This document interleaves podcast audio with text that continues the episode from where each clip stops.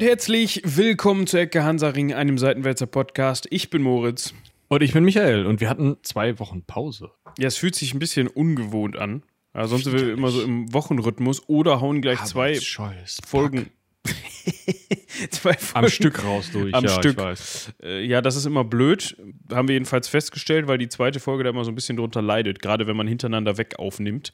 Das ist tatsächlich ganz interessant für Leute, die das nicht gewohnt sind. Das ist anstrengender, als man denkt anderthalb Stunden auf Volldampf in so ein Mikro reinzuquatschen. Das merken wir immer beim Heldenpicknick. Vor allem, wenn man dann sich überlegt, Mensch, Leute, wir hatten alle einen, äh, ja, ja, ich nenne es jetzt mal anstrengenden Arbeits- und Unitag und machen danach noch eine Aufnahme Heldenpicknick. Dann sind die Helden alle so, ähm, ja, ich, ich äh, lass mal jetzt nicht dahin gehen. Können wir nicht wir irgendwas haben, mit einem Sofa machen? Wir haben schon zehn Minuten aufgenommen, wollen wir nicht mal eine Pause machen? Oh, ich brauche einen Schnitzel, ey, meine Fresse. Ja, äh, kann ich mir, ne, könnt ihr euch wahrscheinlich auch vorstellen. Und ich finde immer dieses so lange, so aufmerksam. Stellt euch mal ein Date vor. Ja, also so, ihr sitzt so krass aufgeregt bei so einem Blind Date in so einem, in so einem schlimmen Restaurant, wo ihr auch noch gerade sitzen müsst, weißt du, so. Ich hatte noch nie ein Blind Date, muss ich zugeben. Stell's dir einfach vor, du kennst das aus dem Film. Ja.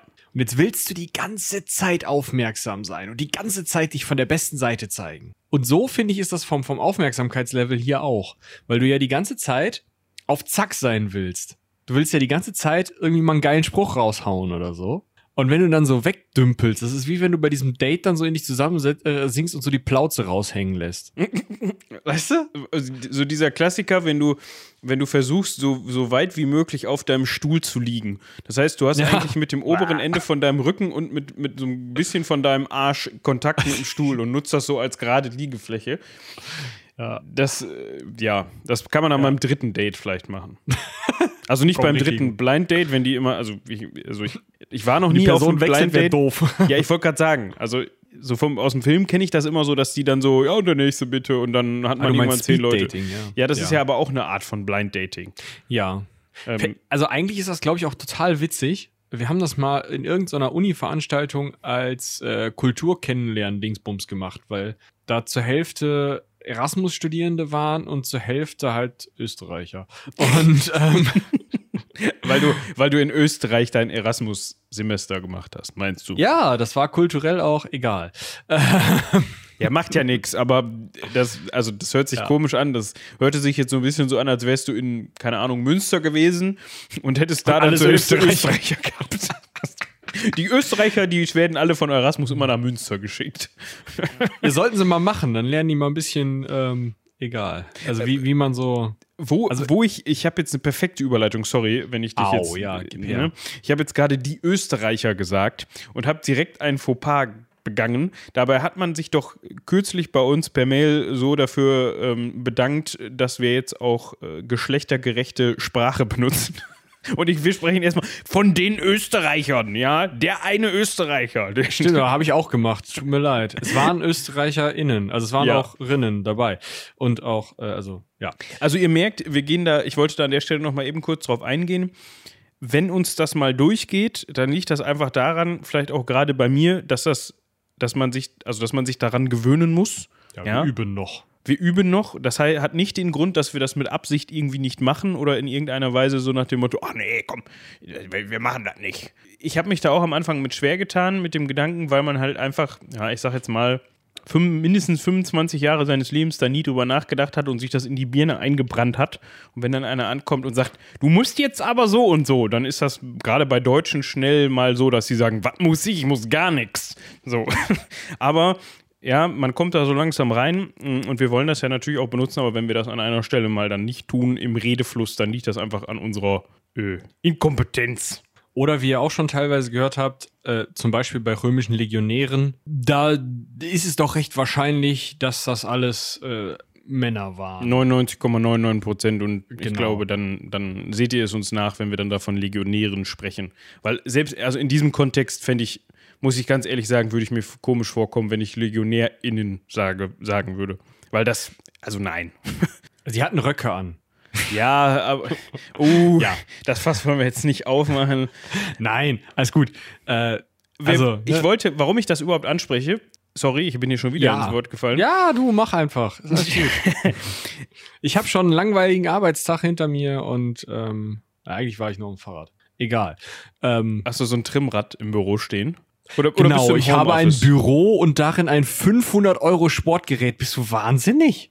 Äh, Wie ist das überhaupt? Bist du im Homeoffice oder bist du in so einem Großraum-Moped? Äh, also ich kann teilweise ins Büro, aber ich äh, bin auch häufiger im, oder ich bin im Homeoffice und es gibt ein großartiges System, um dieses Homeoffice zu Homeofficen und äh, habe da einen schönen Laptop von meinem Arbeitgeber bekommen und äh, Also Ja. wunderbar. wunderbar. Ist, Gut. Äh, ich bin jetzt auch erst die erste Woche da, deswegen ähm, vielleicht erzähle ich da irgendwann noch mal einen Schwang draus, aber zurück dazu, ich habe keinen Sport gemacht, sondern ich habe Dinge abgeholt von verschiedenen Stellen, was dazu führte, dass man in Münster nun mal mit dem Fahrrad unterwegs ist. Worauf wir aber wollten, ist etwas, das nicht mehr mit dem Fahrrad versendet wird seit 1900, ich habe es vergessen, wann es rausgekommen ist, 98 oder so. Warte. Er redet von der E-Mail und ich bezweifle, dass jemals eine E-Mail per Fahrrad versendet worden ist. Ja, man könnte. Ja, aber die Mail, hör mal. Die Mail, Post. ja. Die E-Mail nicht, aber die Mail, das stimmt. Und wir bedanken uns ganz herzlich dafür, dass ihr uns immer mehr von diesen Dingern schickt. Ja, die kommen auch bei uns an, werden teilweise beantwortet. Da ist Michi ganz heiß am Tippen, aber ihr habt gerade gehört, der hat viel zu tun. Also dauert das immer mal ein bisschen. Sorry. Genau. Und äh, ich fände es super, oder wir finden es super, wenn ihr uns dazu schreiben würdet, ob wir die vorlesen dürfen und ob wir euch zumindest mit dem Vornamen namentlich nennen dürfen im Podcast. Dann würden wir das nämlich, wenn ihr das wollt, vielleicht habt ihr irgendwie irgendwas Interessantes zu teilen und selbst wenn es nur irgendwie Kritik ist, positive oder negative, dann verlesen wir die auch gerne. Ja, dann kriegt ihr so ein kleines Feature in der Folge. Wenn es dann nicht auf einmal 100 E-Mails werden. Aber selbst dann können wir uns eine raussuchen und die schönsten vorlesen oder so. Fände ich mal ganz nett. Äh, ich habe übrigens rausgefunden, wie das mit der E-Mail war. Ähm, die ersten E-Mails, die so verschickt wurden, das ist dann auch nochmal so eine Sache, ob jetzt so ein Telex oder so eine E-Mail ist oder nicht. Wir können aber sagen, dass äh, schon ja Anfang der 70er Jahre, Ende der 60er, Anfang der 60, 70er Jahre die E-Mails wirklich auch verschickt wurden. 71 gab es dann das Ad. Ja. Und äh, was ich ganz lustig fand, 1984 wurde die erste E-Mail in Deutschland empfangen äh, an äh, Michael Rothardt von der Universität Karlsruhe, der TH Karlsruhe, empfing an seine äh, E-Mail-Adresse rothardt at Germany oder rothert mit E, hm, at Germany äh, eine Grußbotschaft von äh, Laura Breeden aus äh, Cambridge in dem Bundesstaat, den wir nicht aussprechen werden. Und das Ganze hat einen Tag gebraucht, um rüberzukommen. Und eine Kopie davon als CC ging an die geilste E-Mail-Adresse, die man, glaube ich, haben kann. An Zorn at Germany. Zorn. Zorn. Wie Wut. Gibt es diese At Germany-Dinger heute noch? Äh, nee, es funktioniert nicht mehr, weil wir ja diese Punkt-Irgendwas-Kennungen haben. Die gab es damals noch nicht. Ah, okay, okay. Ne? Ja, aber es soll heute gar nicht darum gehen, wie, also primär gar nicht darum gehen, wie die E-Mail verschickt worden ist. Also wir machen heute nicht die Geschichte der E-Mail oder des, des elektronischen Grußbotschaften-Versendens, sondern wir wollen uns heute mit einem Mann beschäftigen, der definitiv noch keine E-Mail verschickt hat in seinem Safe Leben. nicht. Es geht nämlich heute um den Vorgänger von Hadrian, den Kaiser Trajan. Wo wir gerade bei Hadrian sind, ja, falls euch die Folge entgangen ist und ihr an dieser Stelle schon angekommen seid in dieser Folge, dann hört ihr die jetzt zu Ende. Und dann geht ihr rüber in die 163 und macht mit Hadrian weiter. Genau. Ihr könnt das auch, wenn ihr wollt, immer eine Minute im Wechsel hören. Ist nur verwirrend. Ja, äh, kommen wir durcheinander. Vor allem, weil wir in der Hadrian-Folge auch teilweise über Trajan sprechen und andersrum. Ähm, ja, andersrum vielleicht nur an dieser Stelle, aber egal. So, weiter geht's. Ja, also, äh, Marcius Ulpius Trajanus, geboren 19, 1900. 19, ja, natürlich. Hat er vielleicht doch schon eine E-Mail verschickt? Lass das mit den 100 weg, lass das mit der 19 weg. Im Jahre 53, der war sehr, sehr basic unterwegs, dem reichten da zwei Ziffern. Er hat sich dann später zu dreien hochgearbeitet. Also, geboren 53 nach Christus, wahrscheinlich bei Rom. Aber das Ist- weiß man nicht so ganz. Könnte sein, dass er auch irgendwo in Hispanien unterwegs war. Wir haben das in der äh, Hadrian-Folge ja schon so ein bisschen diskutiert. Aus dieser Gruppe von Leuten die da zwischen äh, der hispanischen Provinz Italica und Rom hin und her gedungelt sind, kam halt auch Trajan. Die Wahrscheinlichkeit ist aber sehr hoch, dass er tatsächlich in Rom oder bei Rom, auch vielleicht ein Landgut vor Rom oder so, ähm, geboren wurde, einfach weil sein Vater zu dem Zeitpunkt schon Senator war und ähm, wir ja gerade über fernmündliche Kommunikation im alten Rom gesprochen haben. Geht nicht Dementsprechend musste so ein Senator halt an 364 von 365 Tagen vor Ort sein, so ungefähr. Wenn er da mal irgendwie seine Abstimmung mitmachen wollte und noch so ein bisschen sauer auf den Kaiser sein wollte, da kommen wir auch gleich noch zu, dann äh, ist es also sehr wahrscheinlich, dass der Trajan eben, ja, wahrscheinlich zu großen Teilen aus seiner Jugend, die in Rom verbracht hat, hm, trotzdem, weil seine Familie eben aus dieser Provinz Italica kam und äh, angesiedelt wurde da in Italica vom ähm, vom Kaiser, wird er als erster Kaiser, der aus einer Provinz stammte, bezeichnet. Das heißt also nicht, dass er in der Provinz geboren wurde, sondern dass seine Familie halt ihren offiziellen Hauptwohnsitz nicht in Rom angemeldet hatte. Böse, böse. Also es waren keine Urrömer, wenn man so möchte. Ja, das Zugezogen. waren keine richtig, ja, schlimm. Man kennt das aus kleinen Dörfern, ich weiß nicht, ähm, wir haben ja jetzt von äh, Westfälenden, äh, Westfälenden, also westfälisch sprechenden äh, HörerInnen gehört, die ähm, aus kleinen Ansiedlungen, die es in Wirklichkeit gar nicht gibt, ich, ich kommen. Äh, kann das bestätigen. Ich war schon äh, mal da und äh, es war wie nix. Genau, also ähm, ne, man kennt das, ja, wenn man dann so zugezogen ist in dritter Generation und ähm, trotzdem bringen die einem kein Bier mit, wenn man am Städtisch steht. Weil man ist halt kein echter nee. Hintertupfinger. Ja, Du, das. Oder ähm, Buxtehude oder sowas. Obwohl, das ist was anderes. Es gibt es ja wirklich. Also von daher, ja. Hat nichts mit Westfalen zu tun. Buxtehude. Ja, aber ihr könnt euch das vorstellen, so war das damals halt auch schon. Ne, Menschen sind Menschen. Und dementsprechend, ja, hat er vielleicht irgendwo so ein bisschen schweren Start gehabt, aber da können wir auch, kommen wir auch gleich noch groß drauf zu sprechen. Er wird als Optimus Princeps bezeichnet. Der beste von alle Kaiser.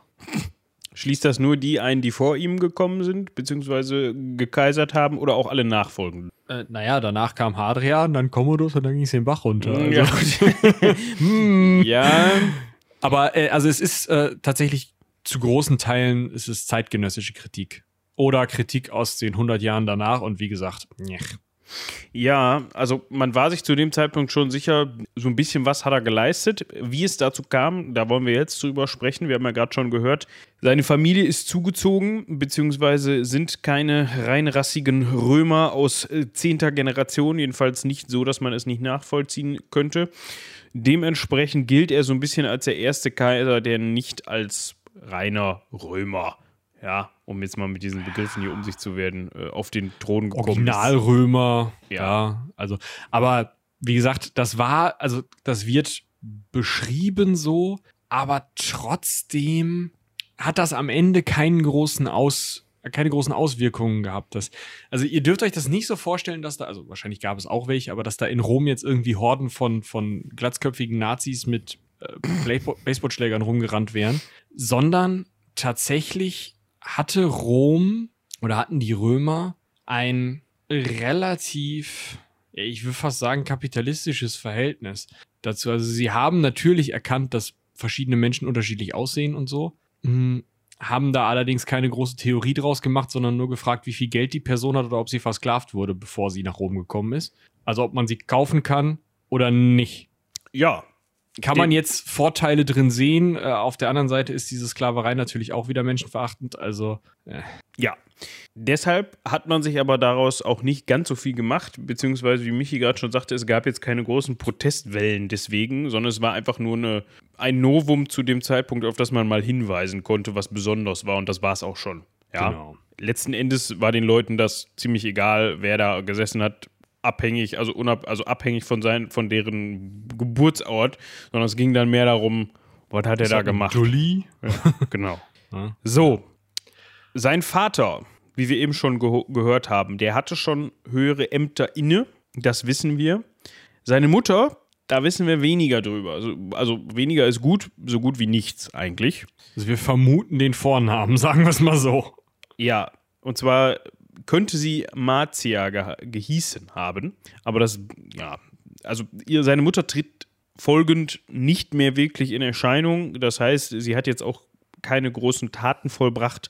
Dementsprechend müssen wir sie auch nicht mehr weiter erwähnen. Das ist aber auch so ein Problem für ihn. Also sein Vater ist halbwegs bekannt, weil der Konsul war tatsächlich und dann eben dadurch in den Rang des Patrizials, also in die oberste Schicht Roms aufgestiegen ist, was natürlich auch, also das Konsulenamt beinhaltet auch, dass man privat für gewisse Feiern und gewisse ähm, Zeremonien, teilweise eben auch für so Sachen wie vielleicht mal eine Straßeninstandsetzung oder so, mal einfach mal eben aus privater Tasche zahlen muss. das ist ja beim Kaiser genauso. Der Kaiser hat ja kein Staatsvermögen in dem Sinne. Der kann zwar Steuern erheben, aber die gehen an den Kaiser. Und dann hat der Kaiser Geld und dann macht der Kaiser was mit seinem Geld. Ähnlich ist es bei Konsuln auch, nur dass die im Zweifel keine Steuern kriegen oder auch bei Statthaltern. Ein Statthalter hat von seinem Geld bestimmte Dinge in dieser Provinz zu, zu machen, ne, was so gemacht werden muss, wie gesagt, Straßenbau oder so. Auf der anderen Seite kriegt er aber natürlich auch privat also oder es gibt einfach keine Staatskasse, sagen wir es mal so, keine richtige Staatskasse. Bei den, äh, beim äh, Kaiser und dem tatsächlichen römischen Staat ist das alles noch ein bisschen schwieriger, aber ähm, gerade bei so einem Konsul weißt du halt einfach, der muss einen Arsch voll Kohle haben, um einfach Geld ausgeben zu können. Ja? Ohne dieses private Vermögen war der nix. Folglich zählt hier nicht nur der Rang, sondern eben auch, dass diese Familie von Trajan bzw. vom Vater schon echt viel Geld gehabt haben muss, um einfach überhaupt in dieses Konsulat und dieses Patriziat reinzukommen, was dann Trajan eben auch den Weg nach oben leichter macht. Ja, das ebnet natürlich einfach so ein bisschen den Weg. Ja, über seine Laufbahn selbst, also seine senatorische Laufbahn, die er dann bestritten hat, ebenso wie über seine Kindheit, seine frühe Kindheit, wie seine Ausbildung selbst, ist uns leider wenig bekannt, also ist generell wenig bekannt. Ähm, es wird vermutet, dass er zwischen 73 und 75 Mal, äh, 75 Mal als Militärtribun unter seinem Vater gedient hat. Also da auch durchaus schon militärisch ähm, seine Ausbildung genossen hat, beziehungsweise das schon vorher, dann aber seine militärische Erfahrung angesammelt hat. Mit 20, ne? Muss man sich auch überlegen. Ja, aber wie Michi gerade schon sagte, da wird sicherlich eine große Rolle gespielt haben, dass sein Vater, wie gesagt, hohe Ämter bekleidet hat und schon eine Menge Geld in der Tasche hatte. Ja, ja also und dass er den halt auch einfach mitnehmen kann. Ne? Also Vattern sagt, pass mal auf, ich muss mal irgendeinem ungehobelten Germanen aufs Mützlein hauen. So eine Matz, du kannst die Reserve kommandieren, die kommt eh nicht zum Einsatz. Genau. Was wir wissen, unter Domitian, ja, dem Kaiser Domitian, hat er 84 die Prätur bekleidet. Da war der halt auch erst äh, 31. Ähm, also er war Prätor, ne? Das bedeutet, die Prätur zu bekleiden. Ähm, wie gesagt, das haben wir in der letzten Folge auch schon erwähnt. Wir müssen da mal. Den Cursus Honorum müssen ja, wir, ja. wir müssen da Geht mal ähm, uns das zu Gemüte führen, ob wir das jetzt wollen oder nicht. Ach so, was mir an der Stelle noch einfällt, kurzer Outtake, kurzer Rausgriff quasi. Äh, wir haben gelesen, in einer E-Mail, dass ihr die Idee mit den heiligen Geschichten gut fandet und wir bleiben da dran. Ja? ja also wir überlegen uns Liste. was. Genau. Ja. Das wollte ich nur, fiel mir eben noch dazu ein, weil wir jetzt gerade über das, den Cursus Honorum gesprochen haben. Was man sagen kann, dass ein Prätor auf jeden Fall oder dass die Prätur auf jeden Fall schon ein höheres Amt war. Ja, also es war jetzt klein, kein kleiner, ja, dahergelaufener, schlecht bezahlter Beamter. Beamter, das Wort fehlte mir, sondern das war schon, ja, ein hohes Amt, das sehr angesehen war. Da ja, konnte man sich schon was also, drauf einbilden. Ja, wir müssen uns gerade vielleicht mal einmal kurz angucken. Ähm, also, äh, die Kaiser oder der Kaiser äh, Domitian war tatsächlich der, der in der Zeit, also vor Trajan am längsten regiert hat. Drumherum waren immer nur so zwei Jahreskaiser, also Titus und Nerva, die waren immer nur zwei Jahre an der Macht. Das heißt, wahrscheinlich hat er auch keine andere Gelegenheit, als unter Domitian äh, die Prätur zu be bekleiden, weil Nerva hätte dich hingekriegt oder so. Also man muss auch so ein bisschen, vielleicht kann man das sogar als erste Phase einer anders geartet als später im dritten Jahrhundert, aber trotzdem einer leichten Instabilität durchaus sehen. Ja, definitiv. Ein Konsulat hat er allerdings nicht bekommen. Ja. Hm. Es könnte sein, Man weiß es nicht genau, dass er sich ein wenig mit dem Domitian überworfen hat. Was heißt überworfen ist ein starkes Wort, sondern mehr, dass die sich nicht so ganz grün waren aus diversen Dingen. Könnte sein, muss aber nicht. Ja, das ist wie gesagt wenig überliefert. Er hat stattdessen im Jahr 88 den Posten eines Legaten bekommen. Mm, und zwar bei der in Nordspanien stationierten sechsten, nee, siebten Legion, Gemina hieß diese. Dann weißt du aber auch schon, was da los war. Also es heißt ja im Endeffekt, ja, ich weiß, du warst jetzt Prätor und dann ist es eigentlich üblich, dass du nach drei Jahren jetzt das Konsulat kriegst und dann, dass du dann einfach als wirklich ehrenhafter Mann, dem halt auch gesagt wurde, yo, ähm, du bist jetzt irgendwie, weiß ich nicht, sonst was für ein, für ein, ein cooler Typ, der dann schön im Senat sitzt, den da sitzen zu lassen und den so die römische Oberschicht mitmachen zu lassen und alles ist cool. Und dann wirst du vielleicht nochmal irgendwann Konsul und musst da vielleicht auch mal einmal los und eine Legion kommandieren, aber nichts Wildes mehr. Ja, das wäre dann so, so der ruhige Abgang in so ein ab Mitte 40, so ein schönes, entspanntes Leben mit dem Arsch auf der Senatsbank gibt. Und das ist halt nicht passiert, sondern man hat sich gedacht, oder der Kaiser hat sich, Domitian hat sich gedacht, boah, der Trajan, die Fresse kann ich nicht mehr. Der war zu dem Zeitpunkt, das müssen wir jetzt mal, warte, 53 geboren, nein, 38.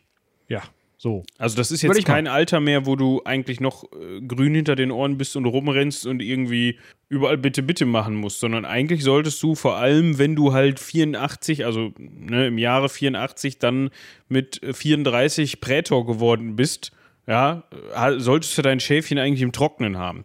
Was macht er stattdessen, der Domitian, wie Michi gerade sagte, boah, die Fresse kann ich nicht. Meine, komm, wir haben da so eine siebte Legion in Nordspanien rumbaldowern. Geh mal dahin, guck dir die mal an. Geh einfach weg, ist mir egal, was du mit denen machst. Ganz so egal war es ihm dann nicht.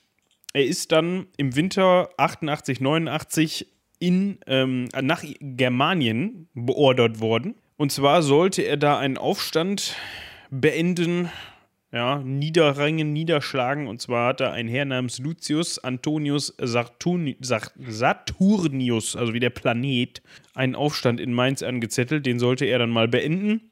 Ich weiß War jetzt gar nicht, ob er da seine Legion mitgenommen hat oder nicht oder was, ist auch egal. Eine neue bekommen. Die stehen ja auch äh, durchaus äh, frei zur Verfügung. Ja, nee, aber klar, also es kann halt sein, dass er entweder eben von Spanien gesagt wurde, pass mal auf, wir wissen nicht, wie äh, zuverlässig jetzt die Legionen in Obergermanien, Germania Superior sind, wenn die schon mit diesem Lucus Antonius da rumbummeln. Äh, nimm mal deine Spanier mit, falls was ist. Das kann auch sein. Mhm. Ist auch im Endeffekt völlig egal, weil es gab nämlich einen Mann mit einem wunderbaren Namen, der da hieß Aulus Bucius Lapius Maximus oder Bucius. Also in dem Fall finde ich Bucius irgendwie. Ja. Ist egal. Dieser Lapius. Eben. der, der, hat den Aufstand äh, vor unserem lieben drei Jahren beendet. Ja, es lag wahrscheinlich einfach daran, dass Nordspanien bis Obergermanien nicht ganz so eine Kante ist. Also man kann durchaus weiterreisen im Römischen Reich zu diesem Zeitpunkt. kommen aber wir auch noch hin war, er war zu spät. Ja, okay, aber trotzdem für sein loyales Verhalten, also dass er nicht gesagt hat, ist mir egal jetzt, ich äh, schließe mich dem, äh, wie hieß er, äh, Saturnius an und fange hier irgendwie in Spanien auch nochmal gleich eine Revolte mit an, damit der Lappius nochmal ein bisschen mehr rumwischen muss. Nee, ich gehe dahin, ich tu was, ich mach das, was der Kaiser gesagt hat. Ist dann drei Jahre später entschieden worden, ja, okay, jetzt musst du einfach auch mal zum, Prätor, äh, zum äh, Konsulat zugelassen werden. Das heißt, er ist relativ spät, im Jahr 91, da war er dann oh, 38, ne? Nee. Nee, 88 war er 38. Dann, nee, warte, nee, vier, nee, jetzt habe ich mich eben verrechnet. Er ist 53 geboren, das heißt 83 war er dann 30, dann war er 35 zu dem Zeitpunkt, wo er Legat geworden ist. Entschuldigt, ich hatte eben 38 gesagt. Und dann ist er 38 im Jahre 91, wo er dann endlich, endlich Konsul geworden ist. So, so. jetzt haben wir es richtig. Genau. Ich meine, dass das so spät passiert, ist auch irgendwo klar, weil du, du, machst das ja ein Jahr lang als Konsul. Es sei denn, du bist Suffekt-Konsul, dann ist der Konsul, den du suffektierst, verstorben und dann bist du halt den Rest des Jahres Konsul. Das heißt, du musst, also so, so ein Kaiser muss ja relativ lange im Voraus planen, hm, wen machen wir denn da zum, zum Kaiser? Äh, zum Käuser, zum, zum Konsul. Können wir da irgendwie äh, eine Person besonders glücklich machen, indem wir das schon mal ankündigen, damit der dann zum Beispiel, weiß nicht, irgendwas bezahlt, irgendwelche Festlichkeiten, die ich eigentlich sonst selber bezahlen müsste, was scheiße wäre, oder damit der nicht aufmupft oder so. Und dementsprechend ist es sogar eigentlich relativ schnell, dass nachdem im Winter 89 drei Jahren wiederkommt und diese zu diesem zu diese Niederschlagung funktioniert hat, obwohl er da jetzt keinen Anteil dran hatte, dass er dann schon Konsul wird. Für Trajan selber in seiner Lebenszeit ist es allerdings relativ spät. Genau. Jetzt müssen wir natürlich dazu kommen. Er ist jetzt Konsul, haben wir gerade festgestellt. Wie wird er denn jetzt überhaupt Kaiser? Der Domitian, der scheint ihm ja nicht so ganz aufs Feld gucken zu können. Inzwischen vielleicht doch wieder, aber so ganz die innigste Beziehung werden die nicht geführt haben. Das hat unter anderem damit zu tun, möglicherweise damit zu tun, dass Domitian innenpolitisch so ein bisschen schlecht unterwegs war. Der hatte vor allem mit der römischen Oberschicht immer mal wieder so ein bisschen Stunk, so will ich es mal nennen. Da gab es einen Krieg, bei dem möglicherweise eine Legion weggekommen ist, so, hups. Ja, was darauf schließen lässt, dass der Domitian vielleicht auch nicht so der, der ähm, glücklichste Heerführer war. Also nicht Heerführer, der hat natürlich nie ein Heer selbst geführt, sondern im Sinne von ähm, Stratege. Ja, also du geh mal dahin, hau mal dem so, ne? Hat vielleicht auch nicht so die richtige Auswahl getroffen, was seine Kommandeure angeht. Ist, weiß man alles nicht, ist auch egal. Da ist eine Legion weggekommen. Und das hat dafür gesorgt, dass er halt nicht so den besten Stand innenpolitisch hatte. Ne? Vor allem genau. mit der genau. römischen Oberschicht war es halt schwierig. Das hat er sich gar nicht anders sagen lassen. Das war dem eigentlich relativ egal. Der ist, hat da relativ strikt durchgegriffen. Ja, also der Punkt ist halt einfach, er hat den, war ein bisschen blöd. Eine Person, die später noch wichtig wird, der König Decebalus, äh, der dakische König hatte die Römer genervt in Mösien, also in, äh, ist über die Donau gekommen, in den Nordbalkan und hatte da so ein bisschen rumgewütet. Und äh, Domitian hatte die tolle Idee zu sagen, boah, bevor wir da eine Legion hinschicken, rufen wir mal die äh, ja, Zügen, die Quaden und die Makromannen zur Waffenhilfe. Dann können die mal die Daker so ein bisschen unter Decebalus so ein bisschen ärgern. Und dann haben wir Zeit, die Legion ranzuführen. Und da hat er halt eine Legion rangeführt. Und die sollte dann, weil die ja Zügen, die Quaden und die Makromannen gesagt haben, was? Aber ich habe noch ein dringendes Sudoku. Sollte die dann nicht gegen die Darker vorgehen, sondern tatsächlich gegen diese drei ähm, germanischen Gruppen. Und dabei ist eben diese Legion weggekommen. Ungünstig. Und das hat halt einfach, also das sieht halt scheiße aus. Ne? Erst sagen deine Verbündeten, mach den Scheiß so alleine. Und dann kommt da halt noch eine Legion dabei weg, wenn du denen dann dafür auf die Nase hauen möchtest. Und da haben einige Senatoren halt einfach gesagt, Alter, was ist das denn für ein Kaiser? Kannst du nicht mehr gebrauchen, den Typen. Und anstatt dann zu sagen, ja gut, sorry, ich gehe irgendwie auf eine kleine Insel und züchte Oliven oder so, weißt du? Wie das mancher Kaiser ja so, wie hieß der noch mit D? Ja. Diokletian, Diokletian, Diokletian gemacht hat, hat er gesagt, pass mal auf, jeder, der mich hier für doof hält, ist ein Majestätsbeleidiger. Jeder, der irgendwas zu meinen militärischen Leistungen sagt, hat Hochverrat begangen. Und jeder andere, dessen Nase mir nicht passt, ist sowieso Ehebrecher. Rübe runter. Kam nicht so an. Also er hat Schwierig. unter anderem, ja, 14 Senatoren hinrichten lassen, also von denen wir wissen, von denen wir namentlich wissen. Ja, das gab, war schon mal schlimmer. Also einer seiner Vorgänger, Claudius, Claudius hat es wohl noch weiter übertrieben mit den Sanit Sanitoren. Entschuldigung, mit den Senatoren. Mm, aber trotzdem hat er da auch jetzt nicht vor zurückgeschreckt, hier und da mal radikalere Methoden anzuwenden, wie Michi gerade schon geschrieben hat.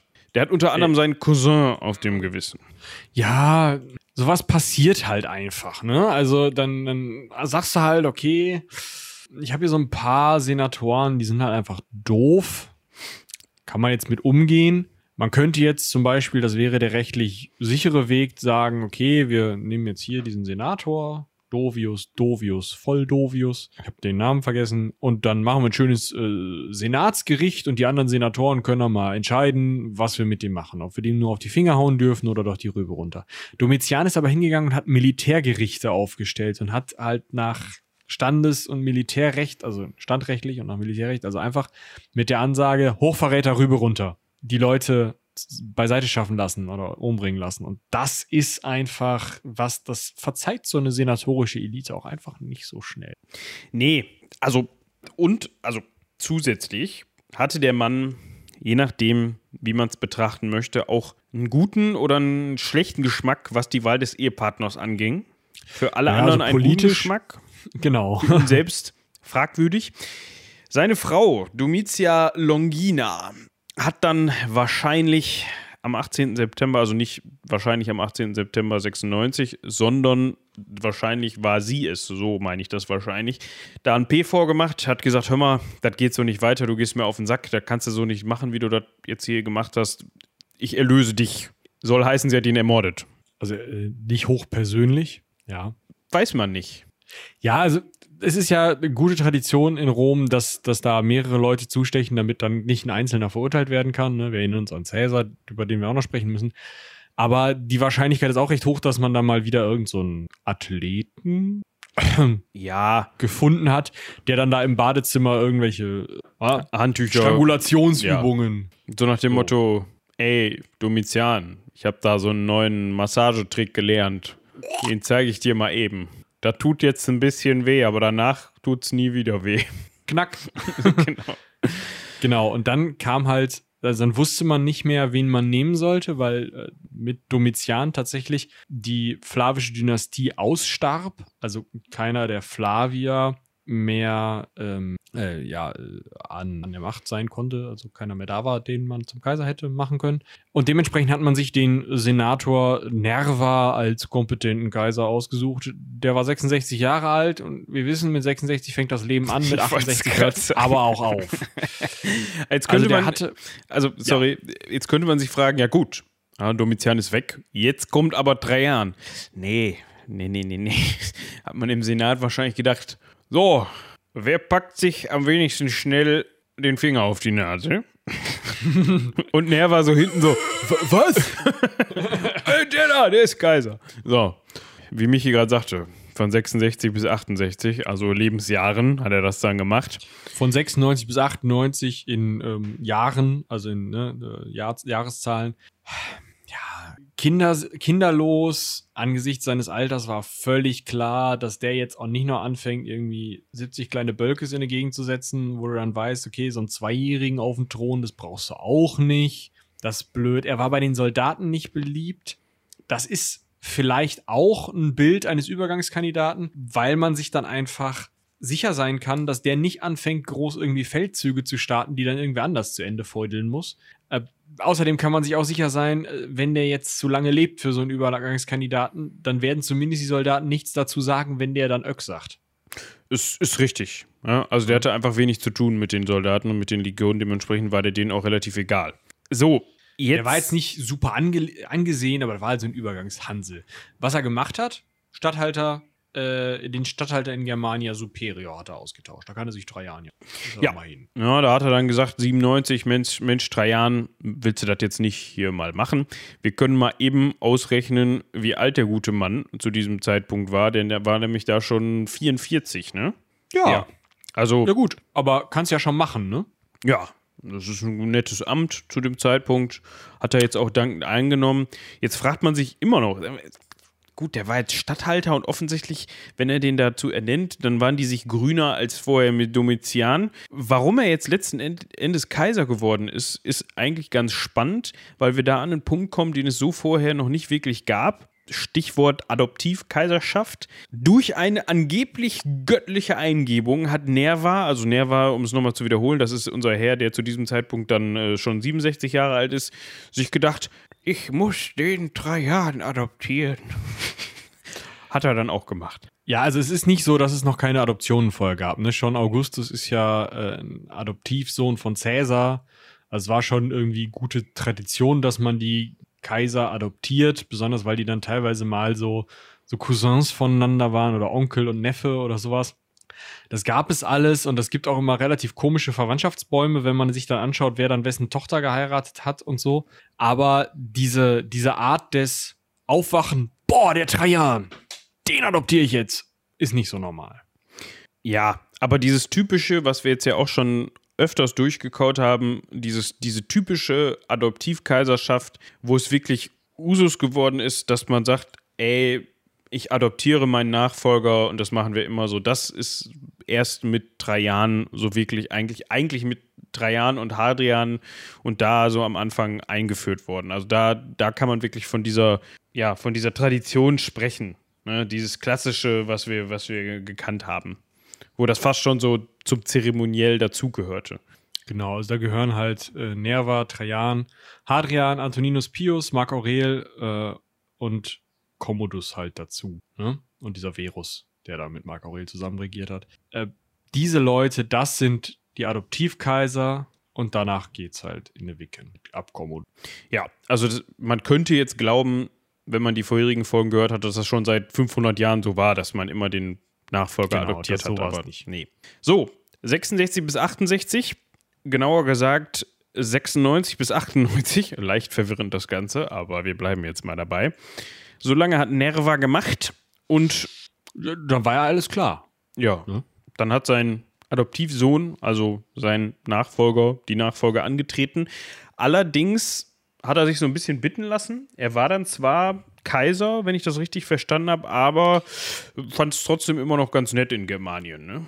Ja, also der wurde tatsächlich schon 97 zum Mitregenten und Cäsar erhoben, ist trotzdem als Statthalter in Germania Superior geblieben, blieb am Rhein, in Mainz, in Köln, ist da rumgeeiert, hat äh, Inspektionen der Grenze immer wieder hochpersönlich übernommen, ist, ja, hat jeden Turm am Limes sich angeguckt, jeden, jedes Donaukastell, ähm, ja, also ne, man dachte halt die ganze Zeit, der sitzt so, so sprungbereit hinterm Limes und möchte halt jetzt Germanien mal so eben bis Leipzig durchlaufen. Weißt du? So.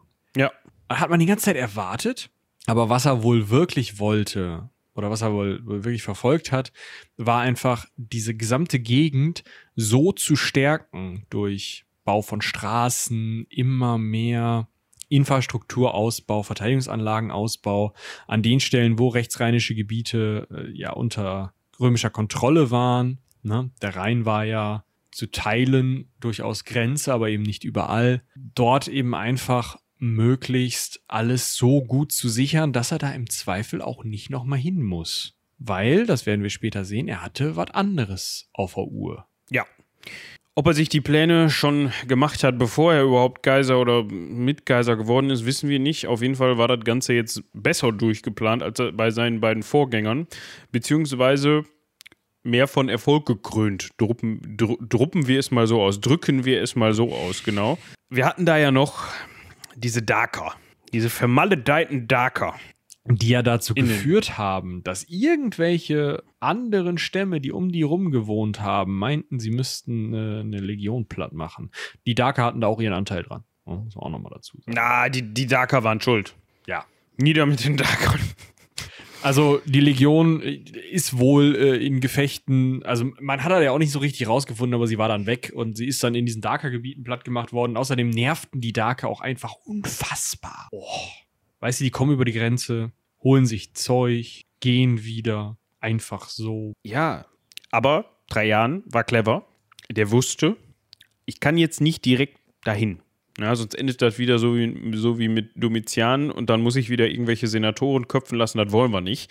Das erste, was er Nervig. gemacht hat, noch bevor er aus, äh, aus Germanien zurückgekehrt ist, hat er einen Brief geschrieben und hat darin geschworen, dass er keinen Senator ohne Verfahren vor dem Senat hinrichten lassen würde.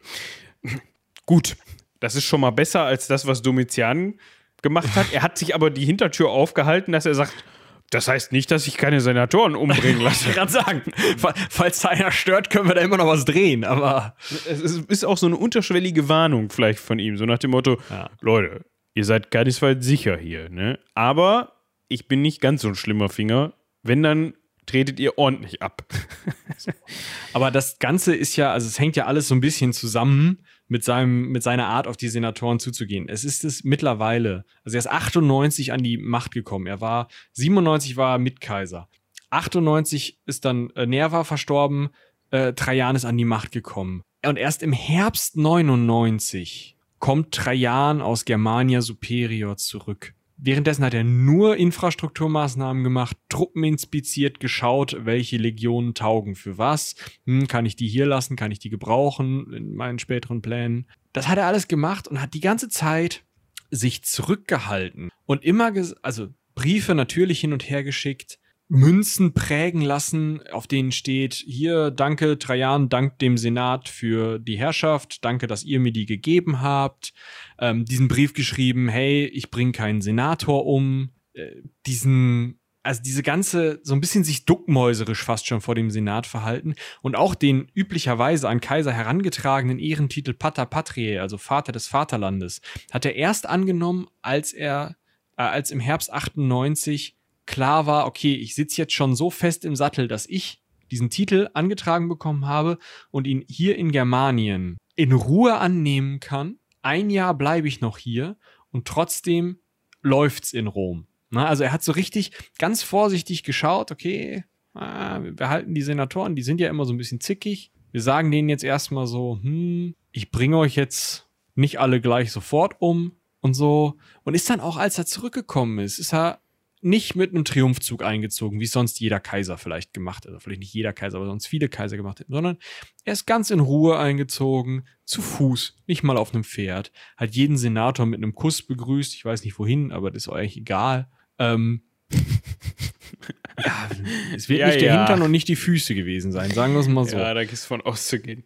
Aber, ne, also alles so, so richtig so, hey Leute, ihr seid wichtig für den Staat ich bin auch nur einer von vielen. Ich bin hier Primus inter pares, also der erste untergleichen. Alles cool. Was er natürlich trotzdem gemacht hat, ist, er hat sich einfach, weil sich das so gehört, als Germanicus, also als Sieger über die Germanen, nur für diese Grenzsicherung feiern lassen. Das gehört auch dazu. Also er, sein Titel, als er dann zurückkam, war Imperator Caesar, klar, die brauchst du, Nerva Trajanus, Nerva als Vatersname von seinem äh, Adoptivvater, Trajanus ist sein Name, Germanicus als Sieger über die Germanen. Und damit kommt er dann Herbst äh, 99 nach Rom, ganz in Ruhe. Ja, und zu seiner Regierungszeit kann man allgemein auch sagen, dass er sich so ein bisschen von dem distanziert hat, was sein Vorgänger oder seine Vorgänger gemacht haben. Ähm, zum einen, aber das ist auch wieder so eine Regierungsgeschichte oder Ämtergeschichte, war es wohl vorher bei den Flaviern üblich, dass die alle immer das Amt eines Konsuls inne hatten, durchgehend. Das, also, um das jetzt zu verstehen, was das bedeutet, müsste man wirklich diese, diese Hierarchie kennen. Es wird Wir immer haben nötiger. immer zwei Konsuln, dazu könnte man, das könnte man vielleicht eben ja. sagen. Ja. Genau, und bei den Flaviern war das so, dass durchgehend der Kaiser auch einer dieser, dieser Konsuln war. Er hat das nicht gemacht. Er war durchaus mal Konsul, aber nur viermal. So, also im Jahr 100, im Jahr 101, im Jahr 103 und nochmal im Jahr 112. Aber in der Zwischenzeit hat er immer, gab es immer andere Leute, die, die, die diese Ämter bekleidet haben. Das ist so ein Punkt, der ihn vielleicht auch so ein bisschen als zurückhaltende Persönlichkeit dastehen lässt. Das heißt, so ein bisschen so nach dem Motto, okay, ich bin der Kaiser, ich brauche das nicht hier dass ich jetzt hier wieder Konsul bin. Ich mache das, wenn ihr das wollt, aber durchgehend, nee, komm Leute, ihr macht das gut, macht das mal. So, weißt du? Das hat auch den riesen Vorteil für ihn. Damit kann er halt auf, in so einer, auf so eine Gunstebene, kann er halt sagen, hey, ich brauche immer zwei Konsuln. Das heißt, ich kann jetzt jedes Jahr, außer in diesen Jahren, in denen er Konsul war, kann ich irgendwen zum Konsul machen, mit dem ich sonst, also dem ich noch irgendeinen Gunstbeweis geben muss, der noch irgendwie in meine Richtung verbogen werden muss. Kann ich sagen, ja, komm, kriegst du noch das Konsulat. Oder dein Sohnematz, der war doch noch nicht Konsul, der ist ja jetzt 17, der kann das mal machen. so, weißt du, solche Sachen. Außerdem muss ich dann mit dem ganzen Geraffel nicht rumschlagen und äh, die ganze Scheiße nicht bezahlen, so. Das ist vielleicht auch nochmal so ein, so ein Ding. Aber diese, dieses ganze, ich halte mich zurück. Ich bin ein ruhiger Typ. Ich stehe über den Dingen. Auch das, genau. Ja. Der hat ganz neue Art gefunden, sich als Kaiser zu identifizieren. Der hat vier alte, neue, also ne, man versucht ja immer sich auf so ein, so ein, so ein, so ein, so ein auf die Vergangenheit zurückzubeziehen, damit die Leute halt nicht sagen, das ist alles neu, das ist voll doof, sondern dass sie sagen, ja, früher war alles besser und der macht jetzt wie früher, voll super. Ne? So ist das ja immer. Ähm, deswegen hat er, ist er halt hingegangen und hat sich die alten römischen Tugenden äh, Clementia, Justitia, Pietas und Virtus gegriffen, die schon vor der Kaiserzeit äh, wichtige Tugenden waren, hat so ein bisschen diese tyrannische Interpretation, also dieses, der Imperator ist, oder der Kaiser, der Printcaps, ist der Tyrann, der Alleinherrscher, hat er zurückgenommen und hat gesagt, nee, ich bin hier der Typ, der den Staat so lenkt, ich bin der Erste untergleichen, ich bin der Clemencia, ich bin der milde Typ, Justitia, ich bin der gerechte Typ, Pietas, ich bin natürlich der fromme Typ und Virtus, dabei bin ich tüchtig und tue was für den Staat. Wichtig ist auch so andere Tugenden, ah, damit aufgenommen, ja, so äh, Freundlichkeit, Menschlichkeit, Selbstbeherrschung, Bürgerlichkeit, also ne, gutes Bürgerverhalten. Das war alles wichtig für ihn. Das wird alles als wichtig kommuniziert. Und das ist natürlich, es klingt einfach ganz anders, als wenn da einer sagt, hör mal zu, Leute, so ist jetzt, ich bin hier Kaiser. Lol. Weißt du, also. Voll im Das ist einfach ein ganz Commodus-Stil. anderes Selbstverständnis. Nicht ganz im Commodus-Stil. ja, genau. So, das zu seiner innenpolitischen Haltung und zu der, zu, zu der Haltung seinen Untertanen gegenüber. Wir hatten da eben noch was offen gelassen, und zwar die Geschichte, die unschöne Geschichte mit den Darkern.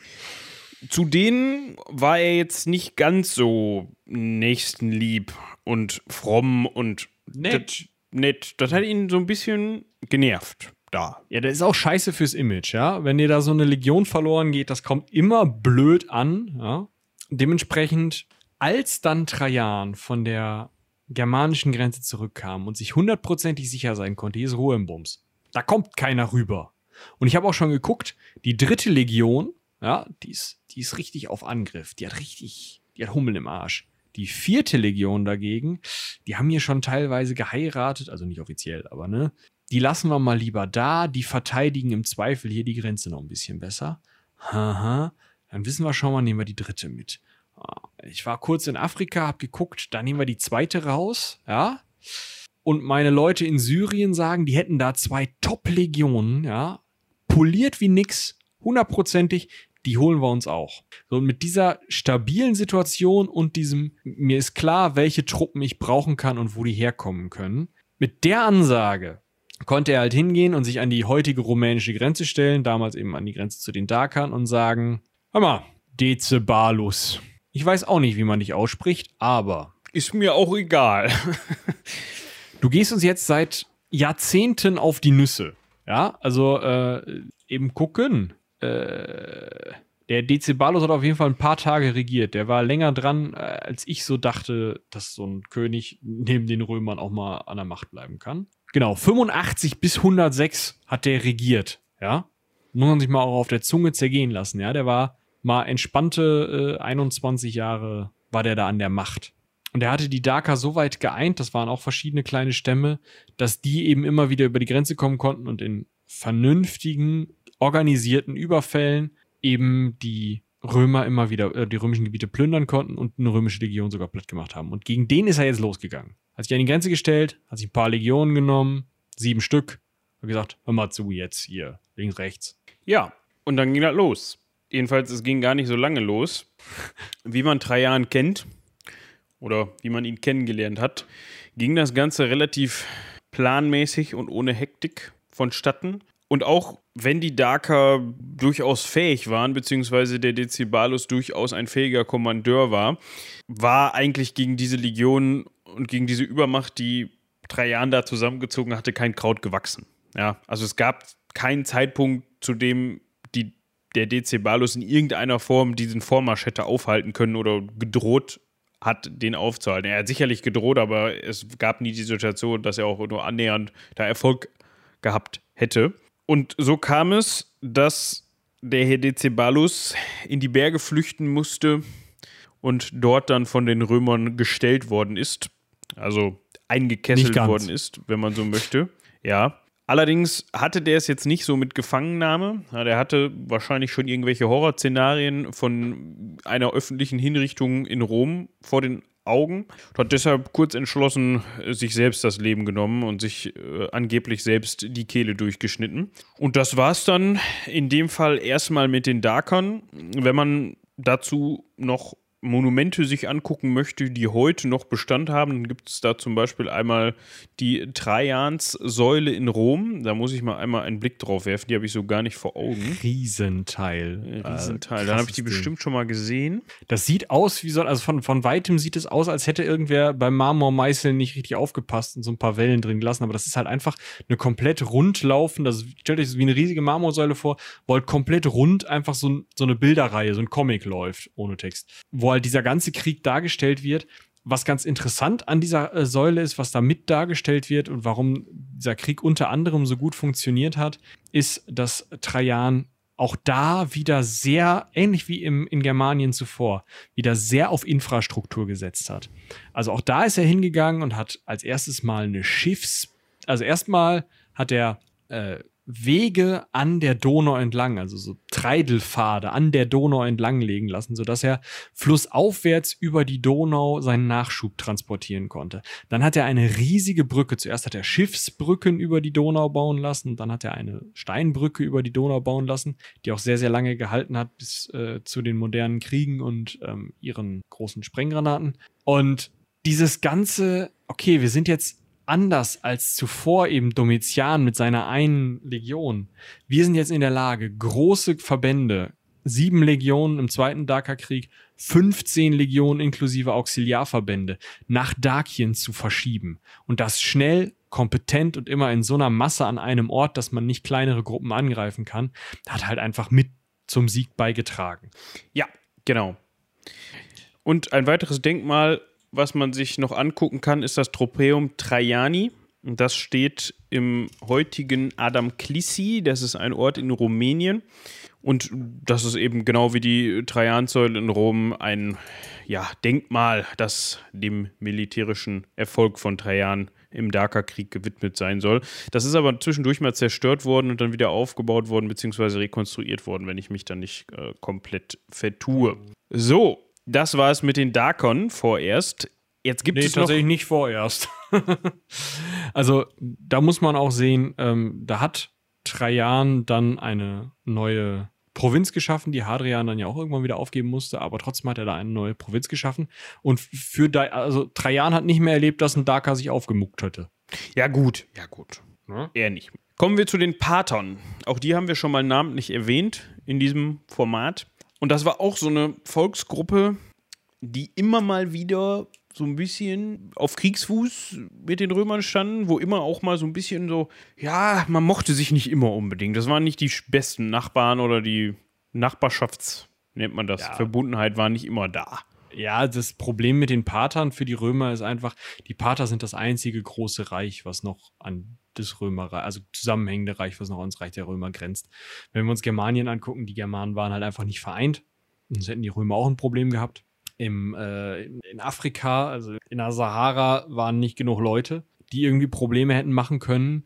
In Arabien genauso wenig. Gegen die Daker, das haben wir ja gerade gehört, wie das gelaufen ist. Die Pater, die ja aus, aus dem heutigen Iran kommen, also nochmal ein Stück weit weg, die hatten eben ein Reich, das ins heutige Mesopotamien reichte, das ins Teil, zeitweise, aktuell nicht, drei Jahren aktuell nicht, ins heutige Armenien reichte.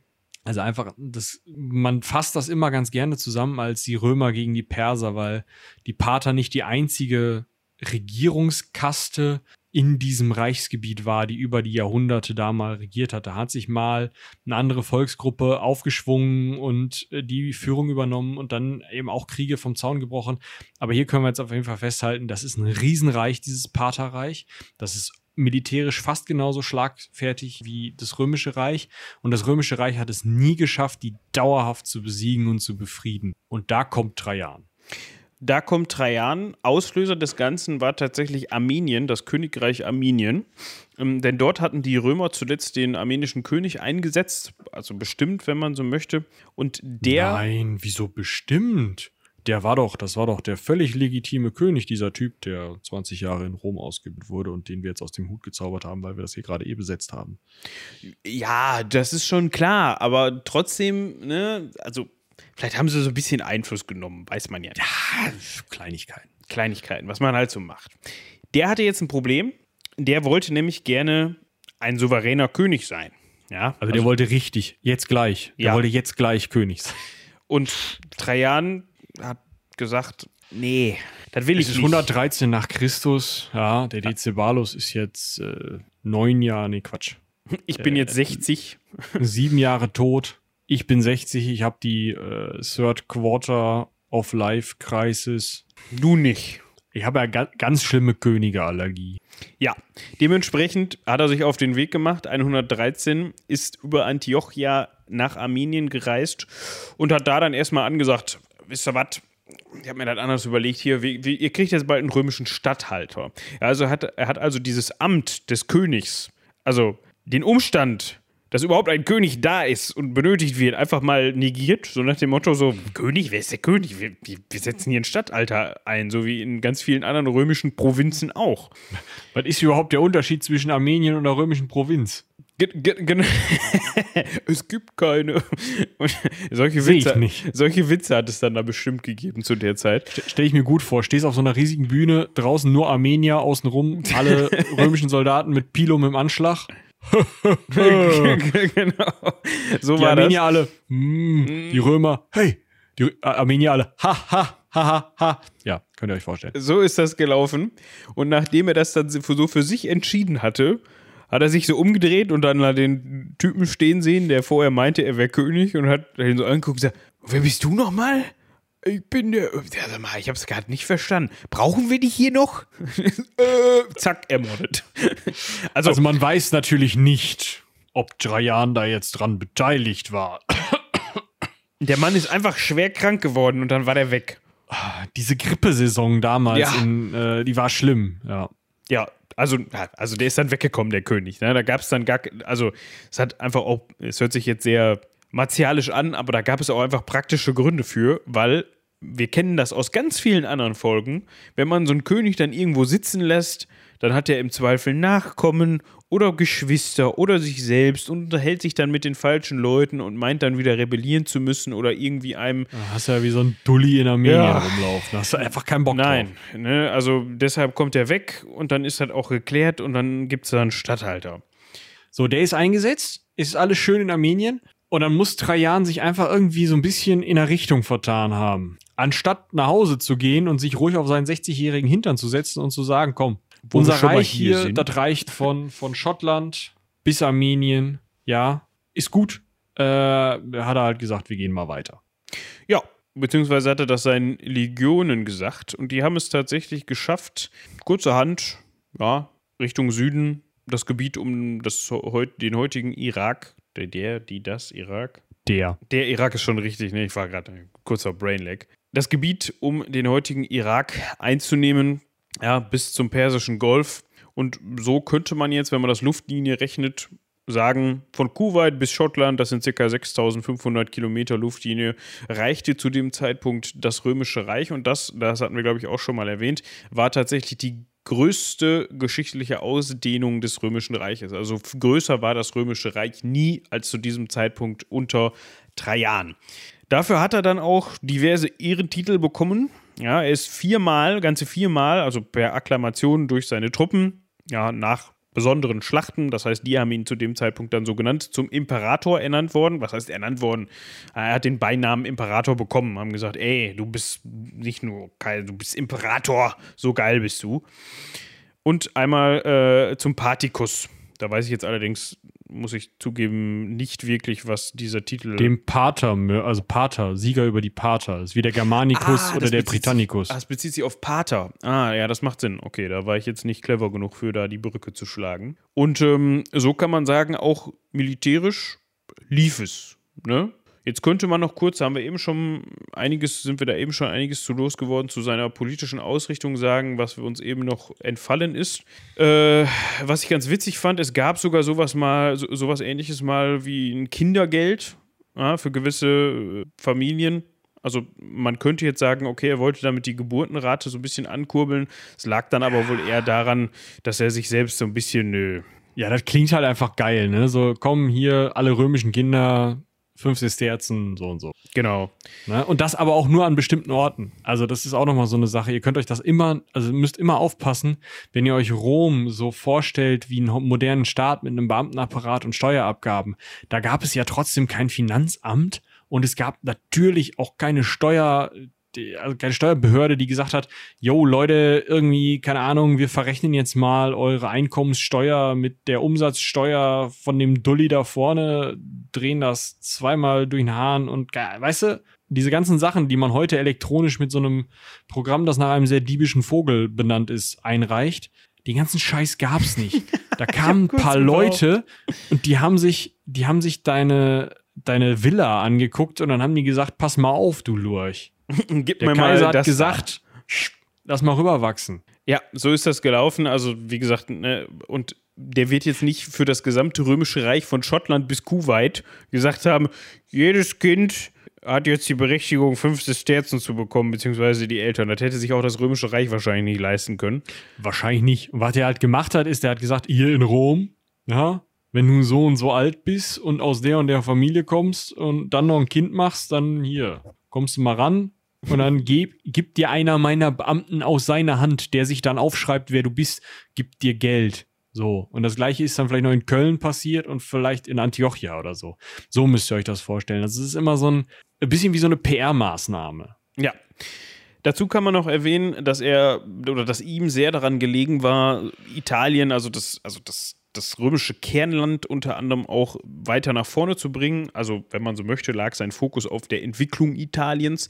Er hat unter anderem Straßen bauen lassen, hat Aquädukte. Aquädukte, einen Hafen hat er bauen lassen, nordöstlich von Ostia, das, ne, um, den Getre um die Getreideversorgung der Hauptstadt besser zu organisieren. Was hat er noch gemacht? Eine Therme er bauen lassen, einen Triumphbogen, eine goldene Reiterstatue und hast du nicht. Also auch wie sein Schön. Nachfolger war der architekturtechnisch unterwegs. Er hat sich gerne irgendwo Bauten hinstellen lassen. Aber auch der erfolgreichste Kaiser, wenn man ihn denn so nennen möchte, der war ja zu dem Zeitpunkt dann auch nicht mehr der jüngste, ne? Genau, also er war dann äh, am 8. August 117 immer noch auf dem Rückweg ja, von seinen Paterkriegen nach Rom. Er war 64 Jahre alt und war krank. Und wir haben ja in der Hadrians-Folge schon gehört, dass das dann nicht ganz so klar war, wie das jetzt nochmal mit der Adoption und ob das gleichzeitig oder ob der Kaiser tot und die Adoption dann danach oder wie auch immer stattgefunden hat, wissen wir nicht. Ja. Aber war ihm auch egal, er war dann ja tot. Genau. Angeblich. Das haben wir in der Hadrians-Folge schon gesagt. Soll er dann Hadrian, der übrigens sein Neffe war, ne, das hatten wir auch schon erwähnt, auf dem Totenbett noch adoptiert haben, was dann dazu geführt hat, über kurz oder lang, dass er Kaiser geworden ist, also dass Hadrian dann Kaiser geworden ist. Da gab es ja auch noch, einen- nee, da gab es keinen Zwischenschritt mehr, ne? Nee. Ja, und das war dann nach Hadrian, glaube ich. Wenn ich mich nicht alles täuscht. Ja, da gab es ja nochmal so einen Zwischendurch. Genau. Äh, was noch ganz interessant ist, um jetzt nochmal auf die Tod und Sterben in Rom-Folge, die ich euch nochmal sehr ans Herz legen möchte, zurückzuverweisen. Trajan, ja, mag ja bester aller Kaiser gewesen sein, aber im Tode hat er dann noch ein ehernes Gesetz gebrochen. Es gab keinen Adler. Nein, alles cool, der ist verbrannt worden. Ähm, äh, tatsächlich nicht in Rom, sondern äh, man hat die Asche in so ein Eimerchen getan, mitgenommen und im Sockel der Trajanssäule beigesetzt, innerhalb der Stadtmauern von Rom. Ja, gut, das war ja eigentlich nicht erlaubt, ne? Aber für so einen Das Kaiser machen wir mal eine Aus. Ja, Ja, aber, ja, aber Asche. Okay, das führt ja, aber er war halt auch, also er war bis in die Spätantike, also bis wirklich äh, 300 nach oder so, der einzige Kaiser, der überhaupt innerhalb der Stadtgrenzen beigesetzt wurde. Und auch dann werden das eher so ein paar weströmische Lurchis gewesen sein, die da mal so zwei Jahre regiert haben und wo man, die man dann in so einer christlichen Kirche eben irgendwo eingebuddelt hat.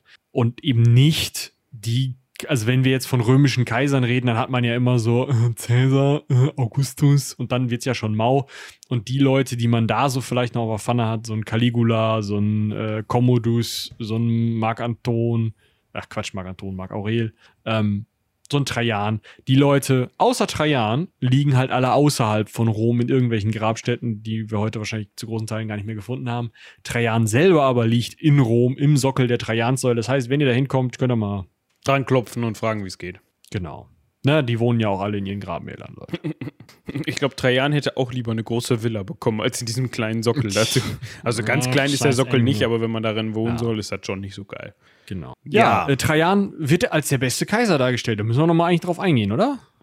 Da könnten wir noch mal eben was zu sagen. Also er war, das hatte ich ja gerade schon angemerkt, zumindest der erfolgreichste, was die Größe des Römischen Reiches angeht.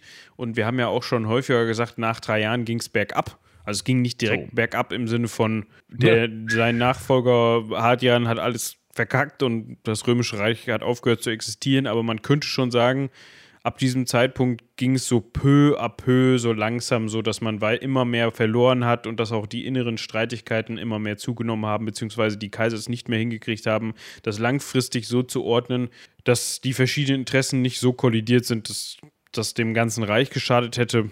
Ob man deshalb drei Jahren jetzt als den besten Kaiser darstellen oder nennen kann, müsste man jetzt mal, ja.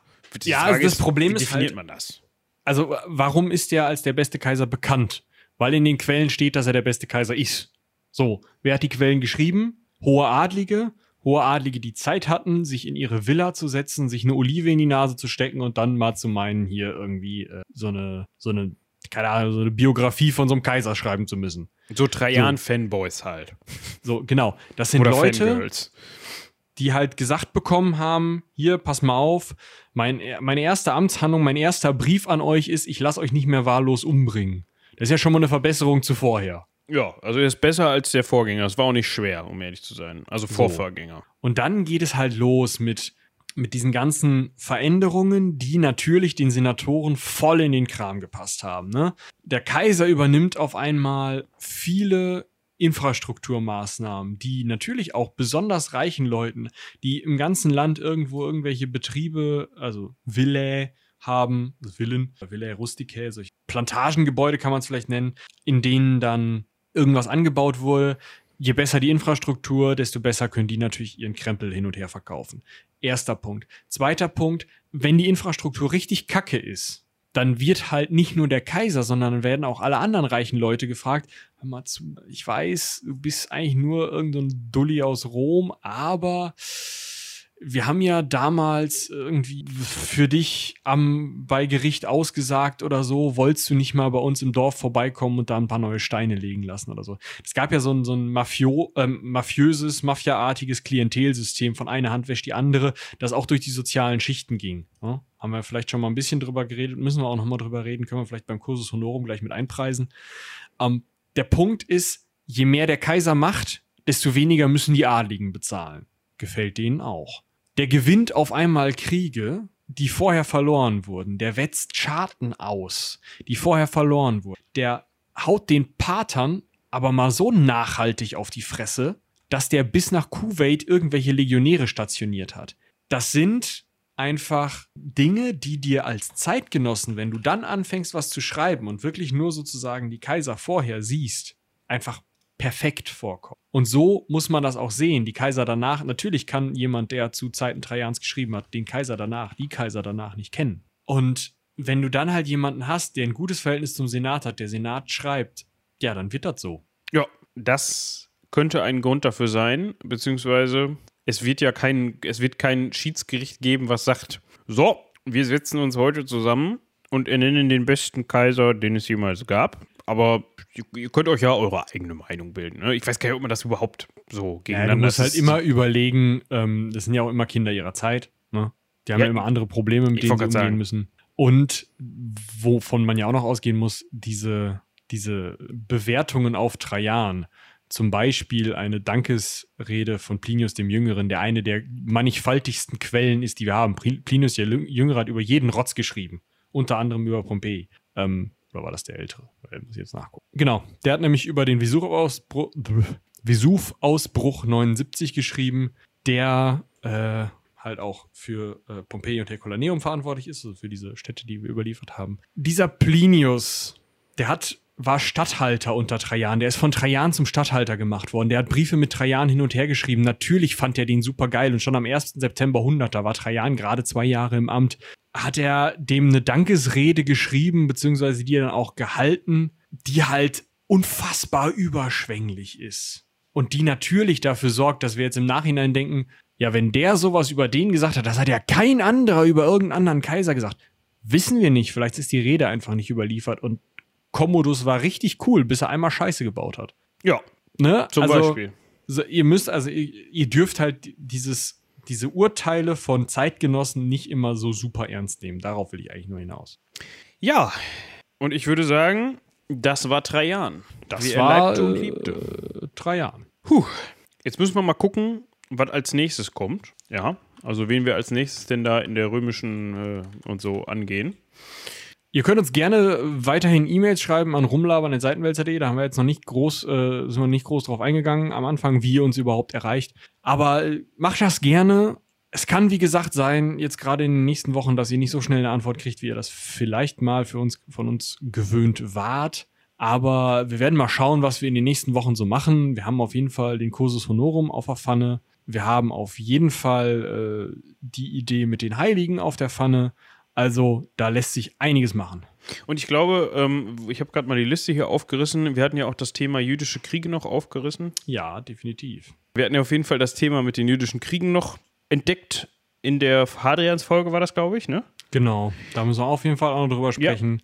Äh, wir haben, wie gesagt, die Heiligen Viten, wir haben äh, noch die Idee, mal über die Gladiatoren zu reden, was ja auch auf jeden Fall nötig ist. Ich kann mir auch vorstellen, dass wir noch mal über Pompeji und Herculaneum reden. Ihr könnt uns da auch gerne mal ein Stimmungsbild per Mail schicken. Macht einfach mal eine Umfra Umfrage untereinander. Ihr kennt euch ja alle. Und ähm, Genau. Ne?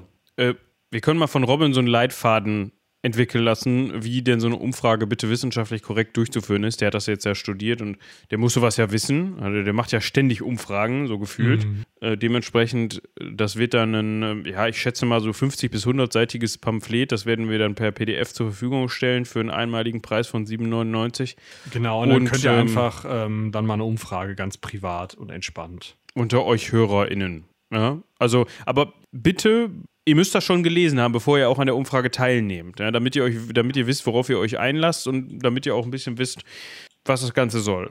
Also man Ja. kann ja nicht einfach nur bei der Umfrage mitmachen, das geht ja nicht. Eben, das wäre ja auch, also wirklich. Ja. Ne? In, in diesem Sinne Genau. würde ich sagen. Bevor wir jetzt noch mehr Bullshit erzählen. Genau. Soll ja immer eine Person geben, die dann das glaubt, was man von sich gibt oder das glauben möchte, vielmehr, was man hier von Genau. sich gibt. Aber für Es diese wird kein Person. Pamphlet geben. Für diese Person schreiben wir auch noch ein Pamphlet. Nein, tun wir nicht. Quatsch. Cross-Selling. Dann Ist cross-sellen Sie mal. Heldenpicknick, danke. Ja. äh, hört äh, bei Charlotte vorbei, das akademische Viertel. Die letzte Folge ist mit einer Medizinerin. Ja? Das ist, hört sich so an, so, ey, Leute, es ist mit einer Medizinerin. Hört euch das an. Die Folgen hört sind das alle interessant, aber das mit der Medizinerin ist auch interessant. Genau. Ähm, was gibt's noch? Falls ihr wissen wollt, wie zur Hölle man Pen and Paper, ja, also das Heldenpicknick, plus minus, und sowas, was wir hier machen, also im weitesten Sinne ein Wissenschaftspodcast, zusammenbringen kann, dann hört mal bei dem bisher zweifolgigen Podcast Ungeheuer vernünftig vorbei. Das ist richtig cool. Die machen nämlich Wissenschaft über Monster. Das hört sich wirklich sehr cool an. Das ist mega geil. Die erste Folge hat noch so ein bisschen Tonstruggles, aber die zweite Folge ist äh, auch soundmäßig Gold. Das Und gehört ja halt immer auch zum guten. Ton, glaube ich, ne? dass, man, dass man zumindest in der ersten Folge irgendwas technisch verkackt. Ja, muss. Das muss man einfach als Podcast auch machen, finde ich. Ja, wenn man einen Podcast anfängt und die erste Folge ist tontechnisch gut, dann fragen sich die Leute, was da, was da falsch gelaufen ist. So. Ja, dann, äh, also oft ist es ja dann so, dass das so äh, diese äh, Handelsblatt Investment in Rotz Podcasts sind. Die man so durchwinkt und kein Mensch hört die. Ich weiß nicht, ich kriege immer nur, ich bin ja nur alle Jubeljahre mal auf Spotify. Das passiert mir ja eigentlich nicht, weil ich immer noch sehr oldschool bin und meine Musik tatsächlich auf kleinen Plastikscheiben mit so einer Alu-Dings müsste mein Museum gehen. habe und meine Podcasts höre ich über die fantastische App Podcast Addict. Es gibt da auch noch andere Podcast-Grabber-Apps, die nerven euch dann nicht wie Spotify mit Hör doch mal das. Oder das. Werbung. Ja. Genau. Und sie haben halt den riesigen Vorteil, sie zeigen unter anderem die Folgenbeschreibung an, in der Moritz diese Folge tatsächlich nichts verlinken muss und sonst immer vergisst, was zu verlinken und dann kommt das eine Woche später. Ähm, ja, solche Sachen sind halt bei Spotify einfach nicht möglich und außerdem könnte es natürlich bei einem Wirtschaftsunternehmen wie Spotify auch einfach passieren, dass die sagen, "An der Gandaring, das ist ja voll der Scheiß-Content, wir schmeißen das jetzt mal raus. Also ist so ein Podcast-Grabber einfach da auch die bessere Möglichkeit, meiner Meinung nach, Podcasts zu hören. Auch wenn es gewisse Dinge gibt, und dazu gehören John Sinclair Hörspiele, die ich tatsächlich über Spotify konsumiere, die dann allerdings mit Werbung, weil ich dafür natürlich nicht bezahle. Und das führt dann dazu, dass ich diese BWL-Kontext-Podcast-Werbungen hören muss von irgendwelchen Leuten, wo du den Anzug beim Podcasten hörst. Damit euch das nicht passiert, macht das, was Michi gesagt hat, und dann äh, werdet ihr alle glücklich bis an euer Lebensende. Genau, Podcast-Grabber sind toll. Macht das, nutzt die. In diesem Sinne würde ich sagen, ich hoffe, es hat euch gefallen. Ich bedanke mit. mich vielmals, viele, viele Male fürs Zuhören. Ja, bei euch allen. Danke mit. Aber bei dir ganz besonders. Also jetzt bei dir. Genau. Nicht bei Michi, sondern bei dir. Ja. Ja, der oder die du uns hörst. Du bist, fühlst dich jetzt gerade schon angesprochen. Das ist schon richtig so. Und würde sagen, haut rein. Bis zum nächsten Mal. Bis dahin. Tschüss.